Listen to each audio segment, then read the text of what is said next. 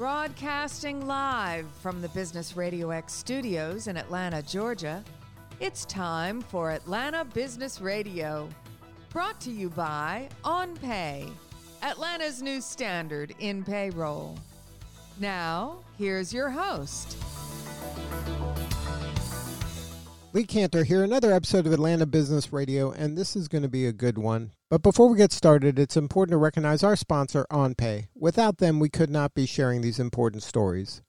Today on Atlanta Business Radio, we have Tori Kaplan, Head of Corporate Social Responsibility with Truist. Welcome, Tori. Hi, how are you doing? I am doing well. Uh, for the folks who aren't maybe totally familiar with Truist, why don't you uh, let us know uh, what Truist is and who you're serving? Well, Truist uh, Financial Corporation is a bank um, that is uh, the uh, byproduct of a recent merger between BB&T and SunTrust. And we uh, are, are largely focused in the southeast uh, of the United States, um, and um, happy to be here to talk with you today. Now, um, being that uh, SunTrust has been so important to Atlanta and the metro area, and now this evolution to Truist, um, is there going to be kind of a dramatic difference for the consumer? Are we going to notice anything dramatic, or is this something where the merger is going to be uh, something that we're all going to be high fiving about a year or two from now? I'm in the camp of high fiving. And um, what I would hope um, people see is um, how we're putting our purpose into action. And so um, the Truist purpose is to inspire and build better lives and communities. And we really are focused on better. And so whether uh, you were a former SunTrust client or a BB&T client, we hope uh, you will continue to see all the things that we're doing across our many communities to really stand uh, behind our purpose and put that into action um, for our clients first and foremost and our communities. So, um, can you share uh, some ways that Truist is building better communities here in Atlanta? Sure. Um, and and and what I'll what I'll say is that you know one of the things that's so fun about the merger is that we get to carry our you know 125 year legacy with us, and so we've been uh, through SunTrust and now Truist, a, a very long time partner with many organizations. And as part of the merger, we actually said you know to the community of Atlanta specifically uh, that we were going to actually ramp up and continue to ramp up our investment over the coming years as as we look at solidifying the merger and am proud to say that um, we'll be investing over 300 million of, over a three-year period that really looks um, between the lens through uh, philanthropy, tax credit investments, community development, and uh, volunteerism and, and activities of, across the Atlanta market. I can talk a little bit about a couple of our um, signature partners um, or um, and and really share a little how um, we're putting our purpose into action. One of those is uh, a recent partnership between the Purpose Built Communities Organization, which is a nonprofit based in Atlanta that works not only with local Atlanta leaders, but across the country to help really break the cycle of intergenerational poverty. And so part of our support um, there philanthropically is really to commingle what I think is happening in many of our communities where we need to uh, demonstrate meaningful community support and also tackle some of these huge socioeconomic issues um, and, and bring the right resources to the table to do that. Now, what's your backstory? How did you get involved in uh, social responsibility? So I'm one of those sort of longtime uh, folks in the business, and um, didn't come to it um, by my by my degree per se.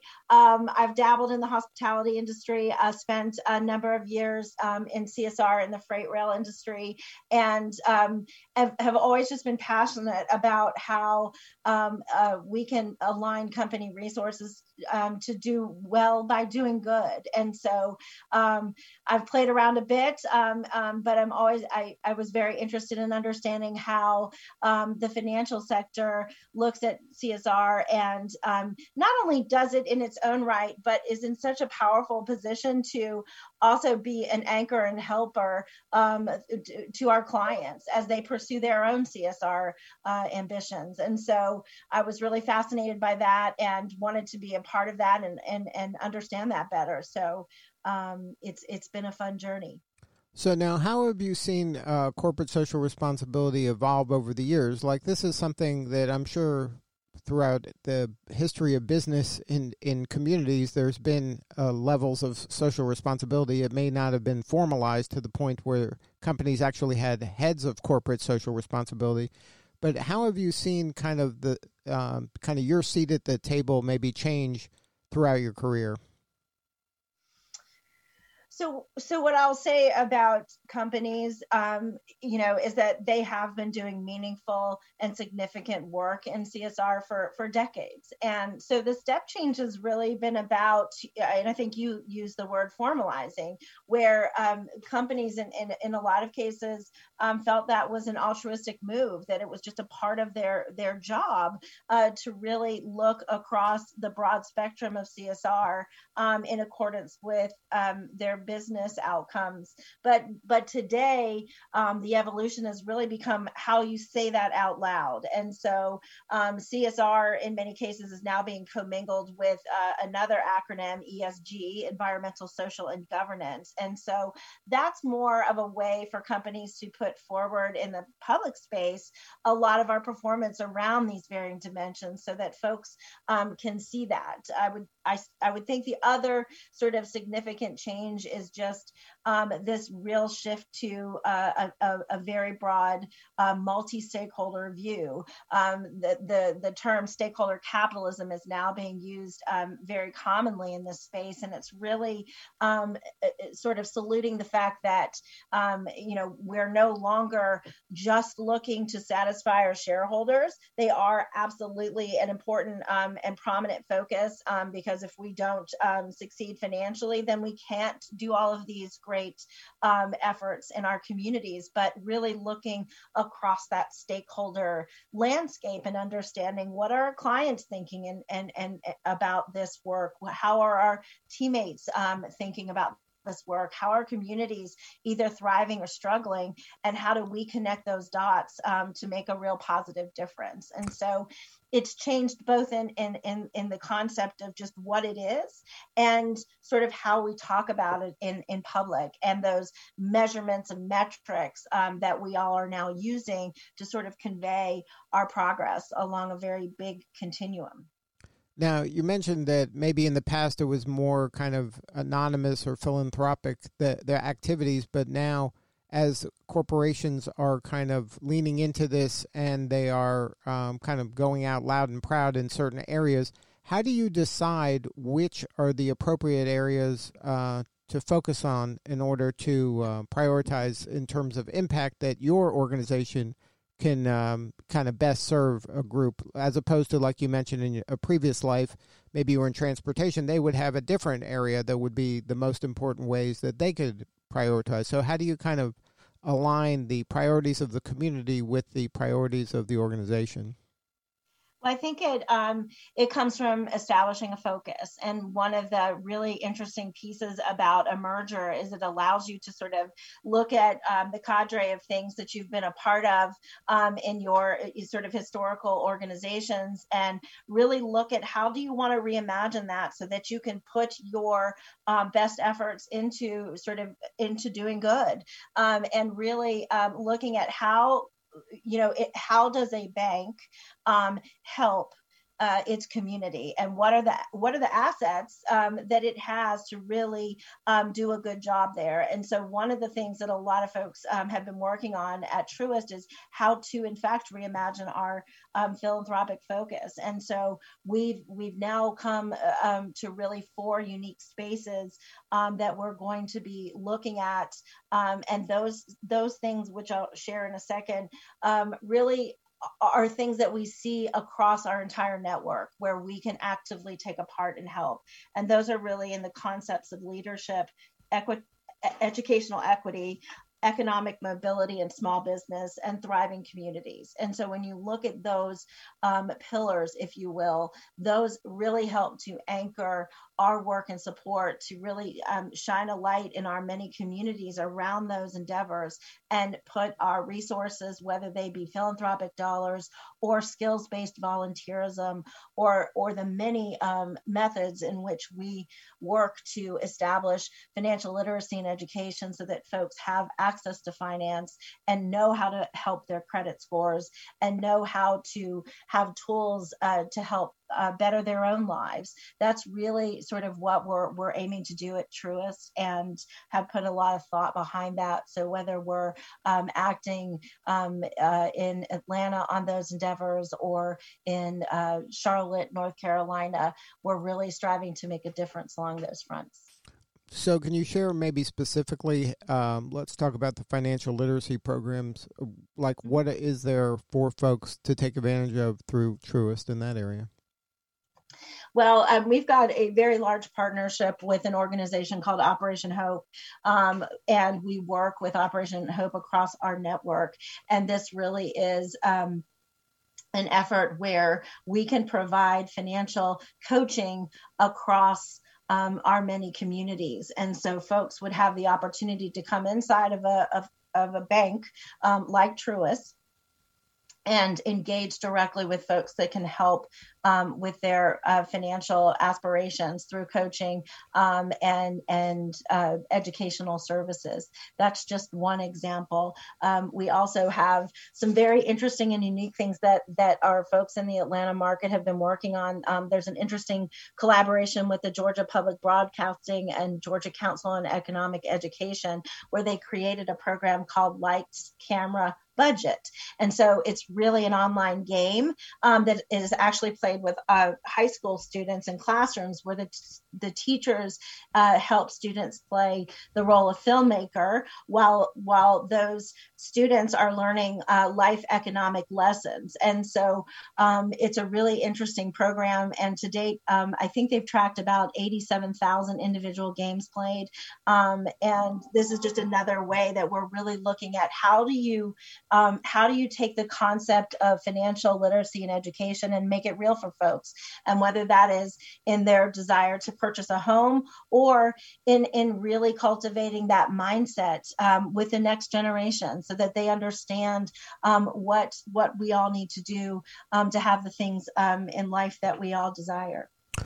Now, do you find that um, when it comes to hiring and talent, that um, having kind of this emphasis on corporate social responsibility is is a must have in today's world that this isn't a nice to have anymore that you have to kind of have a big why and have some sort of a mission that people can believe in and get behind in order to attract the talent and in order to kind of maintain that diverse talent that um, a lot of corporations are striving for Yes, it's a, I would sort of say, yes, it is a need to have. And it's also an incredible opportunity to your point. So when you think about diversity, equity, and inclusion, what does that mean inside a company? And how do we uh, circle around those efforts uh, to make ourselves more diverse, more equitable, and more inclusive as a company and then how do we cast that externally through some of the things that we've talked about uh, relative to our community pursuits? I'm happy to share that truist in the last year set a goal to increase our senior leadership uh, diversity from 12% to 15 by 2023 and so that really looks at how are we bringing uh, more senior leaders of, of diverse backgrounds um, to to the table. And then secondarily we've also made a commitment to increase our HBCU hiring from 3% to 5% uh, again by 2023. And so, what those two things signal is that we're looking at making sure that the tone at the top and our new emerging talent are, are, are ramping up from a DEI perspective. And so, working as an organization on DEI as an aspect of our overarching CSR work is definitely something that we're putting a lot of power power and attention to um, because we, like many companies, have realized that that uh, diverse, equitable, and inclusive um, companies are better companies overall, and can therefore then support their communities in a better way and kind. Now, how do organizations, and not necessarily just Truist, but in your opinion, how how best can organizations hold itself accountable for these kind of goals? Like, is it eh, what kind of level of transparency is possible in your mind in order to hold companies accountable for you know instead of just giving lip service to certain objectives, but to you know so the public can have trust in that hey they said they were trying to do this and this is the result this is where they're at this is they're at least you know trending in the right direction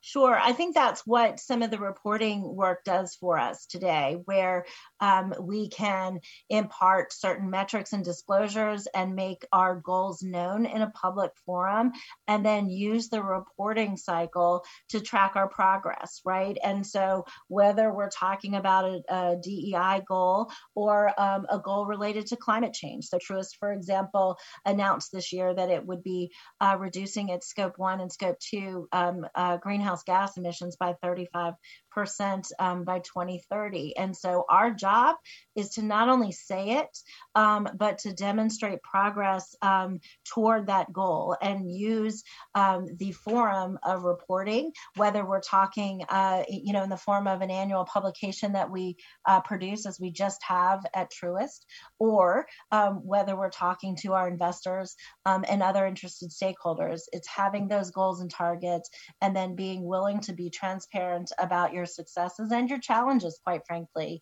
um, along your pursuit of those goals. Now, for you personally, what is the most rewarding part of the job?